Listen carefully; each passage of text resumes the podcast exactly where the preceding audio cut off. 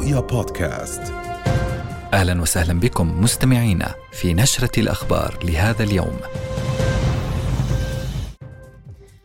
إذا هدنة مرتقبة في غزة قد تصل إلى خمسة أيام، حماس تسلم ردها لقطر ونتنياهو يتوقع تقدما بشأن أسرى الحرب.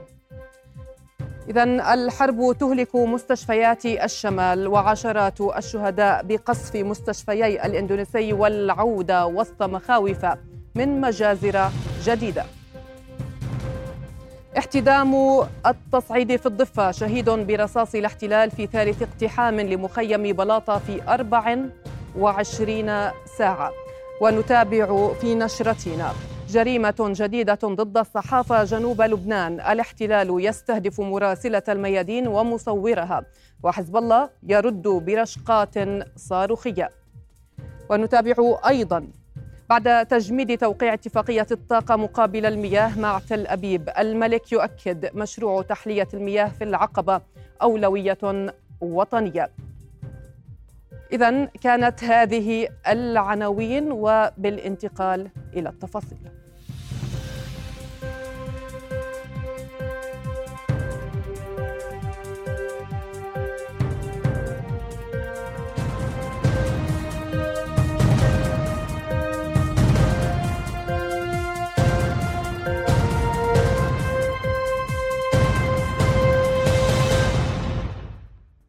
أهلا بكم.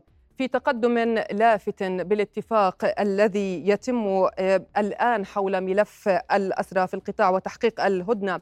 أعلنت حركة حماس أن التوصل إلى اتفاق هدنة مع تل أبيب بات وشيكا. وقال إسماعيل هنية رئيس المكتب السياسي لحركة حماس في بيانه لوكالة رويترز إن الحركة سلمت ردها لقطر والوسطاء وإنهم اقتربوا من التوصل لاتفاق الهدنة. من جهته أكد القيادي في حماس عزة الرشق أن تفاصيل الاتفاق سيتم الكشف عنها في الساعات المقبلة وأن قطر هي التي ستعلن عن ذلك. كما بين الرشق أن الإفراج عن أسرى الاحتلال سوف يقابله إفراج عن أسرى فلسطينيين في سجون الاحتلال مشددا على أن الاتفاق سيكون مقبولا ومرضيا وسيعبر عن مطالب المقاومة وفق قوله.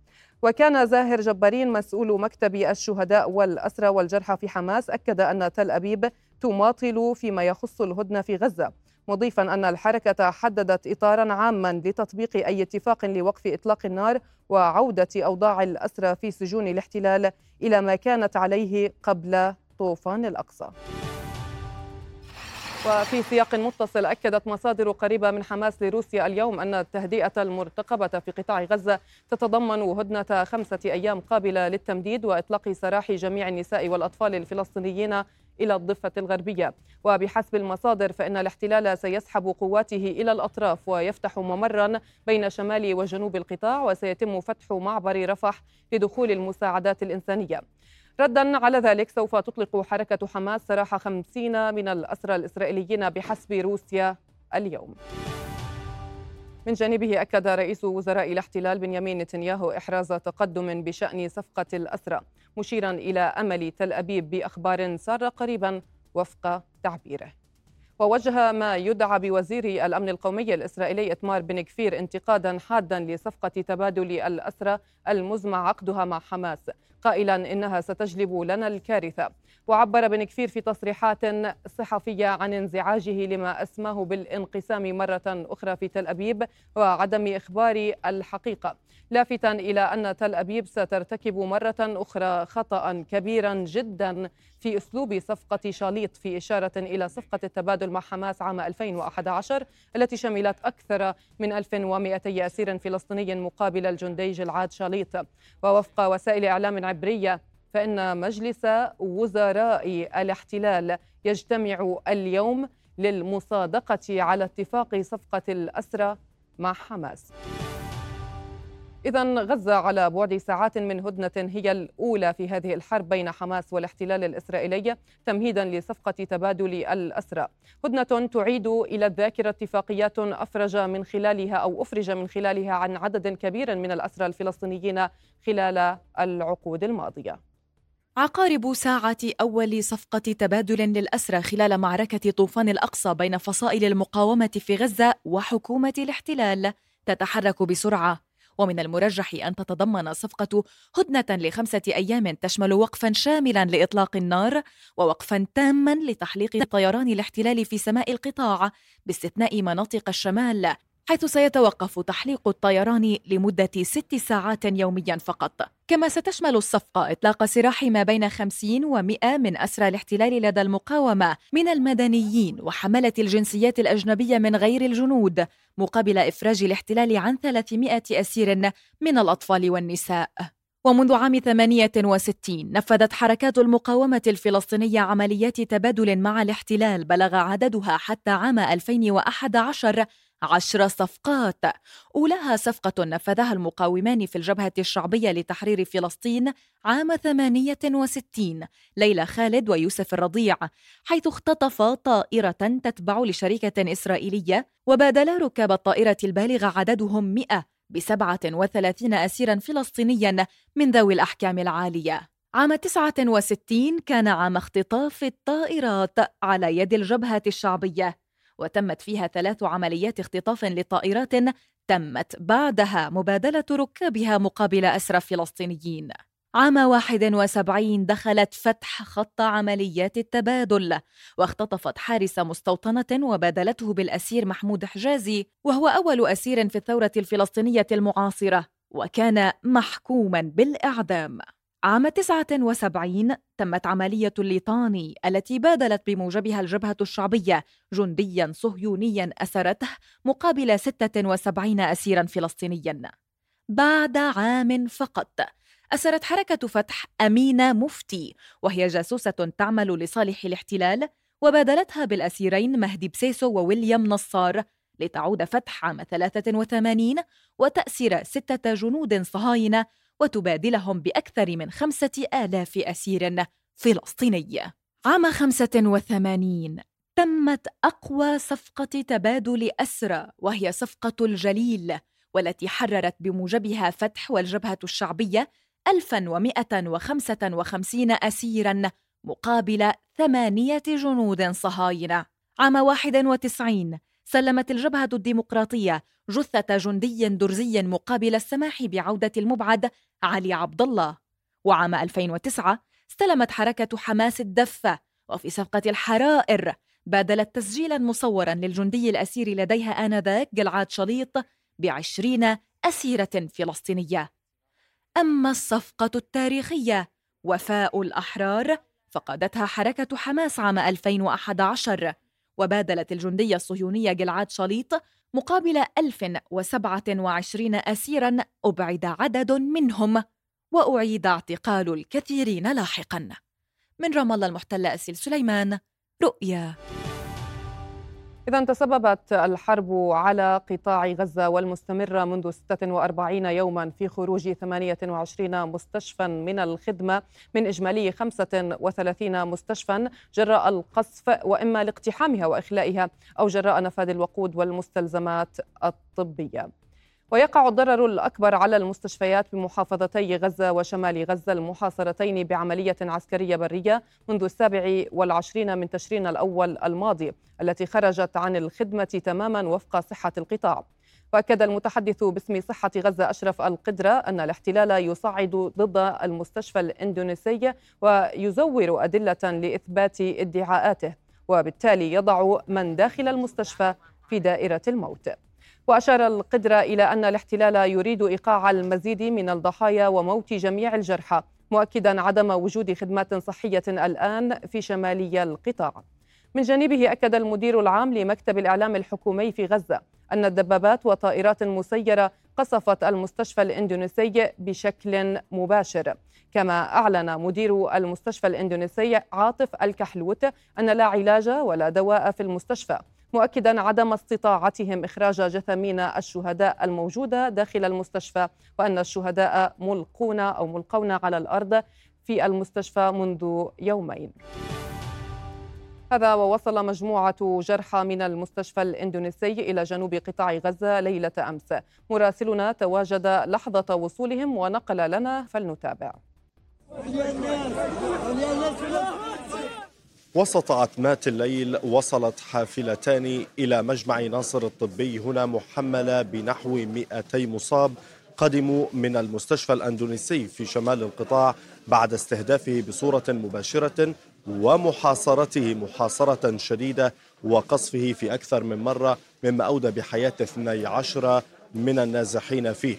حالة المصابين هناك كانت صعبة للغاية سيما وأننا نتحدث عن انقطاع التيار الكهربائي لأكثر من أسبوع وعدم قدرة الكوادر الطبية على تلبية الاحتياج الحقيقي للمصابين هناك. بعد أن وصلوا نرصد لكم الحالة هنا لهذه العينات من المرضى والمصابين الذين وصلوا إلى هنا. الحمد لله على سلامتك يا شيخ. الله حياك الله. إيش اللي صار معكم أنتم آه، جايين في الطريق؟ والله الطريق صعب يا عم. وطلعنا في البصات وخشينا هانا واطلاق النار في الأندونيسي. يعني طلعنا خوف وجينا خوف لما وصلنا. وادي غزه الله رحم علينا وفرج علينا. وإحنا الطريق إحنا خايفين. وصف لي الوضع في الأندونيسي. كيف كان الوضع؟ والله وضع صفر. الكتلة الشهداء كتار والإصابات ما واحد مقرب عليهم. يعني بموت البني آدم قدامه ولا مطالعين له مع القصف اللي أكلوه في الأندونيس والحول الاندونيسي آه الكل هجم وخاف يا عم. ما في الله الله بعث لنا سلب الأحمر والبصين اللي أجلنا أخذونا. والله لما قالوا في القانون سنة حملوني من هنا اجري ما تدري اللي من الشلول ايد والمقصوصة والكذا وكذا. ما صدق وطلعنا من مين؟ من الاندونيسي هل فعلا في الطريق في كان آه، حالات وفاة لمصابين؟ والله عدنا في الليل مش شايفين شيء في الباصات اللي إجت؟ آه استشهد واحد. عندنا في الباص. استشهد آه. كان مختر آه مختر طيب الآن احكي لي حج الوضع هناك على مستوى الكهرباء. كان في كهرباء ولا كانت تقطع وتيجي؟ باقي تقطع وتيجي. وأخريتها قطعوا المية. بالمرة. والكهرباء من صباح الله مساء الله لما بيجيبوها الساعة الزمان بعوز بصفوها طب الطريق في غ... من من الشمال للجنوب كيف شفت غزة؟ كيف الدمار؟ إيوه والله كلهم وين هالناس الله كلهم وين وإحنا في الليل. كيف لو فلنا شفنا الإشانة؟ يمكن لو صار معنا تجلط. الحمد لله على سلامتكم. إذا هي صورة الوضع هنا آه، سيما وأن المصابين الذين وصلوا وصلوا في الليل متأخر وكذلك وصلوا في حالة صعبة للغاية. تعاملت معهم الكوادر الطبية هنا. بالفعل يتواجد داخل المستشفى الأندونيسي نحو 700 من المصابين والمرضى. بالإضافة إلى ألفي نازح لا يعرف مصيرهم حتى هذه اللحظة. هناك إصابات آه، غاية في الخطورة. وصلت إلى مجمع ناصر. تم التعامل معهم وكما تلحظون لا أسرة تستوعبهم. فاضطروا أن آه، يتواجدوا هنا داخل الممرات وهو الأمر الذي يفسر نسبة الاستيعاب التي وصلت إلى 400 من المئة داخل مستشفيات القطاع. هذا الأمر قد تسعفه المستشفيات الميدانية على غرار المستشفى الميداني الأردني الذي وصل إلى قطاع غزة. غزة العلول رؤيا قطاع غزة. استشهد شاب متأثرا بجروح أصيب بها برصاص قوات الاحتلال جراء اقتحامه مخيم بلاطة شرقي نابلس شمالية الضفة الغربية المحتلة. وكانت قوات الاحتلال الإسرائيلي اقتحمت اليوم مخيم بلاطة بالضفة الغربية ضمن سلسلة الانتهاكات التي تشنها بحق الفلسطينيين منذ السابع من أكتوبر الماضي بالتزامن مع الهجمات المستمرة على قطاع غزة. وحاصرت قوات الاحتلال المنازل في مخيم بلاطة وخاضت اشتباكات مع المدنيين الفلسطينيين في المخيم وأصيب طفلان وشاب برصاص الاحتلال بحسب ما أفاد مراسلون إذا للوقوف على آخر تطورات الضفة الغربية المحتلة تنضم إلينا من رام الله مراسلتنا أسيل سليمان. إذا أهلا بك أسيل. يعني سلسلة اقتحامات جديدة للضفة الغربية ضعينا بآخر التطورات. أسيل ميدانيا حتى هذه اللحظة. نعم يعني آخر اقتحام انسحبت منه أو أنهته قوات الاحتلال كان قبل قليل في قرية برقة. قضاء رام الله حيث استمر هذا الاقتحام لساعات طويلة لربما منذ آه، نهاية آه، ليلة أمس وحتى آه، ساعات قريبة من هذه الساعة التي نتحدث بها. هذه أو هذا الاقتحام بالتحديد استهدف عدة منازل في قرية برقة تم تفتيشها بدقة تفتيش ممتلكات المواطنين وأيضا كان هناك حملة للتحقيق الميداني مع عدد من الشبان. عدد الاعتقالات في برقة كانت كبيرة جدا لدرجة أن هناك عائلات تم اعتقالها كاملة الأب والأم والأبناء اعتقلوا بشكل جماعي. ومن ثم بعد عدة ساعات تم الإفراج عنهم فيما أبقت قوات الاحتلال على اعتقال خمسة من المواطنين من تلك القرية برقة قضاء رام الله كما ذكرنا. لم تكن هذه القرية الوحيدة التي اقتحمها الاحتلال في سلسلة الاقتحامات التي شنها منذ ليلة أمس وحتى هذه الساعة. بل إن قرى مدينة بيت لحم قرى جنوب جنين مثل عرابة أيضا وقرى مدينة الخليل بيت أم عمر آه، آه، مدينة أريحة مدينة الخليل مدينة جنين مخيم جنين أيضا ومخيم بلاطة الذي ارتقى فيه شهيد صباح اليوم. كلها تم اقتحامها وشنت فيها سلسلة أو عملية لنقل آه، اعتقالات موسعة ومكثفة أيضا كما اعتدنا منذ السابع من أكتوبر حصيلة هذه الاعتقالات وصلت أو تجاوزت الأربعين مواطنا من أنحاء متفرقة تركزت في المناطق التي تم اقتحامها. رد الشبان بالطبع على هذه الاقتحامات ككل ليلة في المواجهات بداية ومن ثم بالاشتباكات المسلحة التي استهدف فيها المقاومون قوات الاحتلال المقتحمة بصليات الرصاص وأيضا بالعبوات المتفجرة محلية الصنع أو ما تعرف بالأكواع. كانت هناك عدة إصابات أيضا كما سجلت طواقم الهلال الأحمر في عدة مدن وقرى تم فيها الاقتحامات. عدة إصابات بالرصاص الحي على الأقل عشرة من مناطق متفرقة في الضفة الغربية. أغلب هذه الإصابات بمناطق خطرة أو أجزاء خطرة من جسم آه، المصابين. نتحدث عن إصابة في الرقبة وهي خطيرة إصابة مباشرة بالوجه وهي خطيرة أيضا وتم نقلها إلى المراكز الصحية والمستشفيات لتلقي الرعاية الصحية اللائقة. المستوطنون أيضا في قرى جنوب جنين نفذوا اعتداءات وانتهاكات بحق المزارعين الذين يقومون بجني قطاع آه، لنقل محصول الزيتون.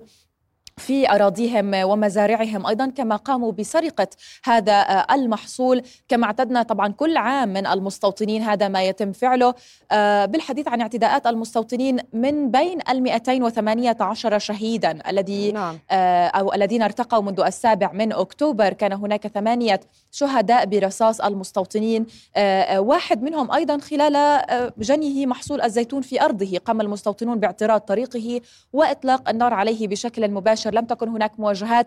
طبعا نعلم أن هناك كل أسبوع مواجهات أسبوعية منتظمة نعم. مثل آه، بين طبعا المواطنين وبين جنود الاحتلال خاصة في المناطق القريبة من الجدار. نتحدث عن قرى مثل النبي صالح نعم، التي نعم يعني طبعا هذا يعني عدا عن دعوات التهجير المستمرة لهؤلاء المزارعين وقد وكنتم قد تحدثتم لنا. ولكن أسيل هناك حديث يدور حول صفقة مرتقبة لتبادل الأسرى. ما أبرز ردود الفعل التي ترصديها لنا أسيل في الضفة الغربية حول ذلك وخاصة عائلات الأسرى نعم الحديث الآن يتم أو يدور حول صفقة لتبادل آه، آه، خمسين أسيرا آه، صهيونيا لدى المقاومة مقابل 150 أسيرا لدى أو أسيرا فلسطينيا في سجون الاحتلال.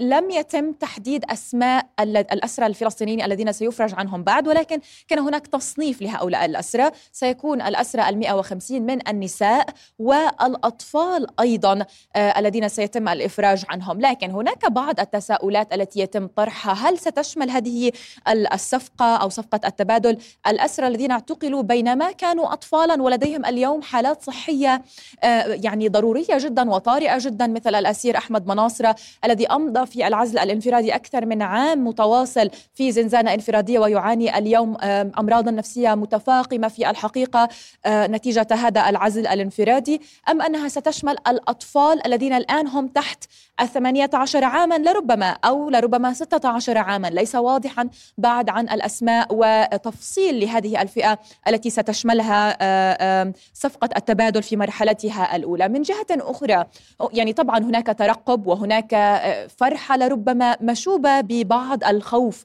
والقلق لدى أهالي الاسرى خاصة من الذين قد تشمل أبنائهم هذه الصفقة لأنه كما تعرفين صفقة شليط مثلا أو وفاء الأحرار التي تمت عام 2011 وتم بموجبها تحرير أكثر من 1100 أسير بالتحديد 1155 أسيرا. آه، تم تحريرهم. جزء كبير منهم تم إبعادهم. آه، جزء كبير منهم تم إبعادهم. جزء آخر تم آه، إعادة اعتقالهم بعد هذه الصفقة. لذلك يعني يرجو أهالي الأسرى أن يكون هناك ضمانات من نوع معين. تضمن عدم إعادة اعتقال أبنائهم مرة أخرى وإلا فلن يكون لهذه الصفقة لنقل وقع معين على أهالي الأسرى أو الشارع الفلسطيني. نعم أشكرك جزيل الشكر مراسلة رؤيا في رام الله أسيل سليمان كنت معنا عبر النشرة نشرة رؤيا شكرا جزيلا لك. إذا نقلت صحيفة ها آرتس العبرية عن مسؤول في استخبارات الاحتلال أنهم حذروا رئيس الوزراء بنيامين نتنياهو مرتين بشأن التداعيات الخطيرة التي تنطوي عليها التعديلات القضائية لكنه لم يبد اهتماما يذكر. ووفق الصحيفة فإن التحذيرات وصلت إلى نتنياهو هذا العام وتفيد بأن التوترات الداخلية في تل أبيب ستشجع من وصفتهم بأعدائها مثل إيران وحزب الله وحماس لشن هجمات عسكرية. وكانت مخابرات الاحتلال حذرت نتنياهو في السادس عشر من تموز الماضي أي قبل أسبوع من تمرير بند المعقولية الذي بموجبه لن تكون المحكمة العليا قادرة على نقض قرارات الحكومة وفق الصحيفة. وأشارت هارتس بحسب رئيس وحدة الأبحاث في الاستخبارات العسكرية للاحتلال إلى أن كل اللاعبين في النظام الأمني يلاحظون أن تل أبيب في أزمة خطيرة وغير مسبوقة تهدد تماسكها وتضعفها. لافتا إلى أن أعداء تل أبيب الرئيسيين إيران وحزب الله وحماس يرون في ذلك مسارا خطيا يسير بشكل مستقيم ينتهي بانهيار تل أبيب. والوضع الحالي هو فرصة لتعميق مصائبها وتسريعها.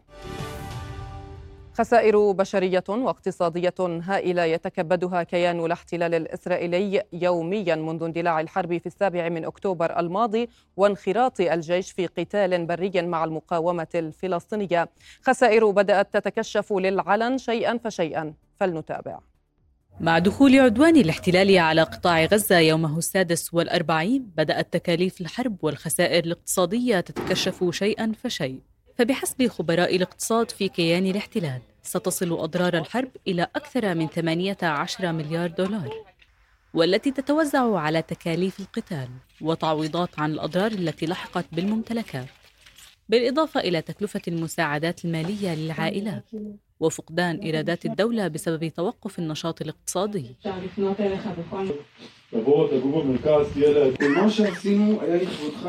الأزمة المالية المتواصلة في الكيان دفعت جيش الاحتلال إلى تسريح الآلاف من جنود الاحتياط دون إعلان رسمي. وكان جيش الاحتلال قد استدعى أكثر من 360 ألفا في أعقاب عملية طوفان الأقصى. استدعاء جنود الاحتياط أدى إلى نقص حاد في الأيدي العاملة في المصانع ما أدى إلى توقفها عن العمل. عدا عن القطاعات التي تأثرت بشكل كبير كقطاعي البناء والتكنولوجيا. أكثر من 122 ألف مستوطن باتوا عاطلين عن العمل. فيما يتوقع أن يتخطى عجز الموازنة العامة ل 20 مليار دولار عام 2024 ما يثير تساؤلات بشأن قدرة رئيس حكومة الاحتلال بنيامين نتنياهو على الاستمرار بحربه التي فشلت حتى الآن في إنقاذ الاقتصاد من جانب والأسرى لدى حماس من جانب آخر. من فلسطين المحتلة آية الخطيب رؤيا. تستمر الاشتباكات في الجنوب اللبناني وتتصاعد حدتها في ظل قصف الاحتلال العنيف للقرى الحدودية والطواقم الإعلامية حيث ارتكب الاحتلال جريمة جديدة ضد الصحافة أدت إلى استشهاد الزميلين في قناة الميادين المراسلة فرح عمر والمصور ربيع المعماري بالإضافة إلى ستة مدنيين. وبعد توعد حزب الله بالرد أفاد الإعلام العبري بإطلاق صاروخين مضادين للدروع باتجاه بلدة أفيفيم عند الحدود مع لبنان. وأعلن الحزب قصف قوة من المجمع الحربي التابع للاستخبارات العسكرية للاحتلال عند أطراف مستوطنة المنارة بصاروخين موجهين ما أدى إلى سقوط عناصرها ما بين قتيل وجريح. كما استهدف الحزب موقع جل العلام وحقق إصابات مباشرة. إلى ذلك تعرضت بلدة ميس الجبل لقصف مدفعي وفسفوري من جانب الاحتلال الإسرائيلي بالإضافة إلى استهداف أطراف بلدة أم التوت. إذا النشرة مستمرة ولكن بعد هذا الفاصل.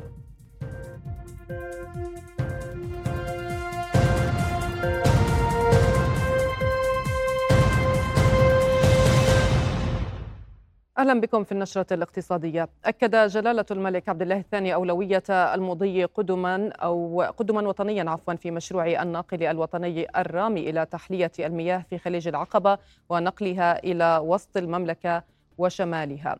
هذا ويأتي التأكيد الملكي بعد أيام على إعلان الحكومة إحجامها عن توقيع اتفاقية تبادل طاق الطاقة مقابل المياه مع تل أبيب ردا على عدوانها المتواصل على غزة منذ السابع من أكتوبر وكان الأردن اعتمد خيار مشروع تحلية مياه البحر الأحمر عام 2021 بعد أن أفشل الاحتلال مشروع قناة البحرين الأحمر والميت الذي نشأت فكرته قبل ثلاثة عقود. الناطق الإعلامي باسم وزارة المياه المياه والري أكد لرؤية أن الحكومة ستفتح العروض الفنية القادمة من الائتلافات المؤهلة قبل نهاية العام الحالي. وتقدر كلفة المشروع بمليارين وخمسمائة مليون دولار لتحلية 300 مليون متر مكعب بحلول عام 2027 ويقدر العجز في مياه الشرب ب 450 مليون متر مكعب سنوياً. ولدى ترأس جلالته اجتماعا حكوميا لمتابعة تنفيذ رؤية التحديث الاقتصادي. أكد جلالة الملك على ضرورة أن تنعكس نتائج مؤشرات رؤية التحديث الاقتصادي على المواطنين سواء من حيث تحسين مستوى الخدمات أو إنجاز المشاريع. ولفت جلالة الملك إلى أهمية تطوير بناء قدرات الوزارات بشكل سريع لضمان تنفيذ خطة الرؤية وإعداد تقارير شهرية بمستوى الإنجاز وفق الجدول الزمني المحدد. ودعا جلالة الملك إلى مواصلة الآلية التشاورية مع القطاع الخاص من قبل الحكومة لوضعهم بصورة ما تم إنجازه والمتوقع أن ينجز في العام المقبل بكل شفافية ووضوح وبحث كيفية تجاوز أي معيقات. بدوره قال نائب رئيس الوزراء للشؤون الاقتصادية ناصر الشريدة إنه تم الانتهاء من تنفيذ 26 أولوية لهذا العام فيما تأخر العمل في 17 أولوية. هذا وعقدت الحكومة اجتماعات وزارية لتذليل العقبات أمام تنفيذ بعض الأولويات المتأخرة وسينتهي العمل بثمانية منها قبل نهاية هذا العام. أكد وزير السياحة والأثار مكرم القيسي أن القطاع السياحي تأثر سلبا بالعدوان على غزة وتراجعت المؤشرات السياحية بعد أن حقق مؤشرات إيجابية خلال العشرة أشهر الأولى من العام الحالي وذلك خلال اجتماع لجنة السياحة النيابية. وكشف الوزير أن المؤشرات تراجعت بشكل أكبر في تشرين الثاني إذ انخفضت الحجوزات الفندقية إلى 60% وتراجع زوار أهم المواقع الأثرية كما تراجعت الحجوزات عبر مكاتب السياحة والسفر حيث تم إلغاء 23 رحلة طيران عارض و26 باخرة سياحية إلى العقبة إلى جانب إلغاء رحلات الطيران منخفض التكاليف. ولفت الوزير إلى أن القطاع حقق مستهدفات العام الحالي خلال العشرة أشهر الأولى منه بنسبة 6.8% في عدد الزوار وبنسبة قاربت الواحد في المئة للدخل السياحي. من جهتهم طالب النواب الحكومة بضرورة النظر إلى الأثر المتوقع على منشآت القطاع الخاص وكيفية تخفيف أثار الأزمة على سداد التزاماتهم. لا شك أنه آه، هنالك أزمة وعدوان عصف بالمنطقة وأثر على البلد وأثر على الأردن وأثر على كافة القطاعات وتحديدا إحنا اليوم نتحدث عن قطاع السياحة. إلا أنه آه، بعد الأسبوع الأول من شهر أكتوبر الماضي آه، بدأت المؤشرات أنه الأرقام آه، تتغير والنسب تتغير. شهر أكتوبر كان شهر يعني ليس صعبا. كما توقعنا لكن شهر نوفمبر بدأت الأرقام بالانخفاض وصار في انخفاض أيضا بحجوزات الفنادق. وصار في انخفاض أيضا بالحجوزات عن طريق مكاتب السياحة والسفر. البحث عن طعام أو ماء مأساة معيشية يومية لأهالي قطاع غزة منذ عدوان الاحتلال وفرض حصار شامل على القطاع وسط شح المصادر الغذائية وعدم كفاية المساعدات وتحذير المنظمات الدولية من كارثة إنسانية متفاقمة. يا عم حرام حرام. الصواريخ لم تقتلنا وإنما نموت بسبب الجوع والعطش.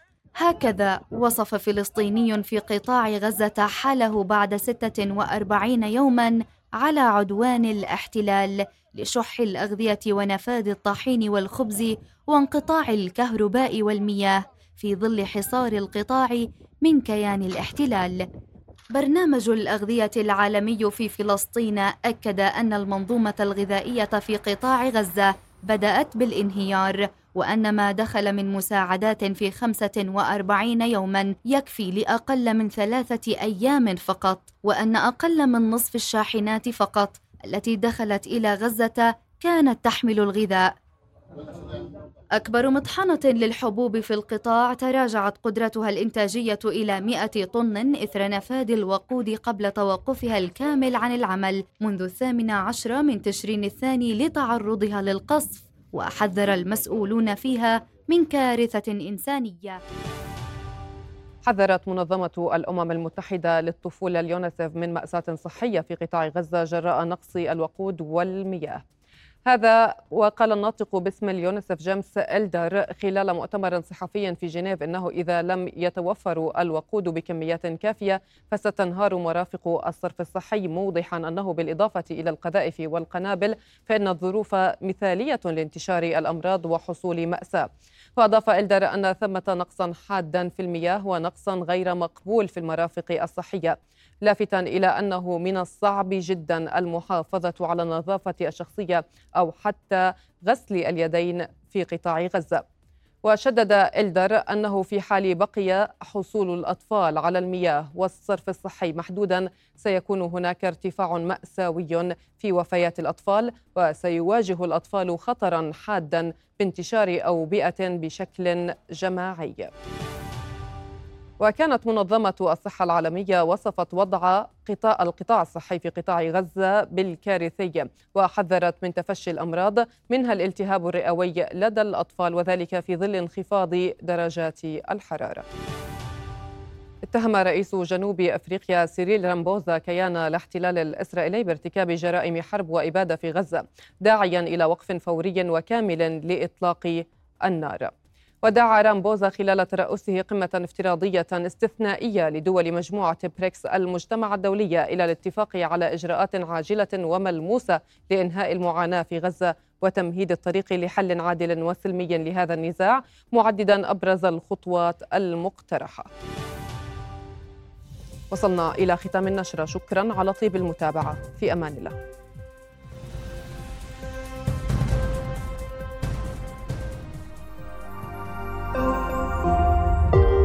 رؤيا بودكاست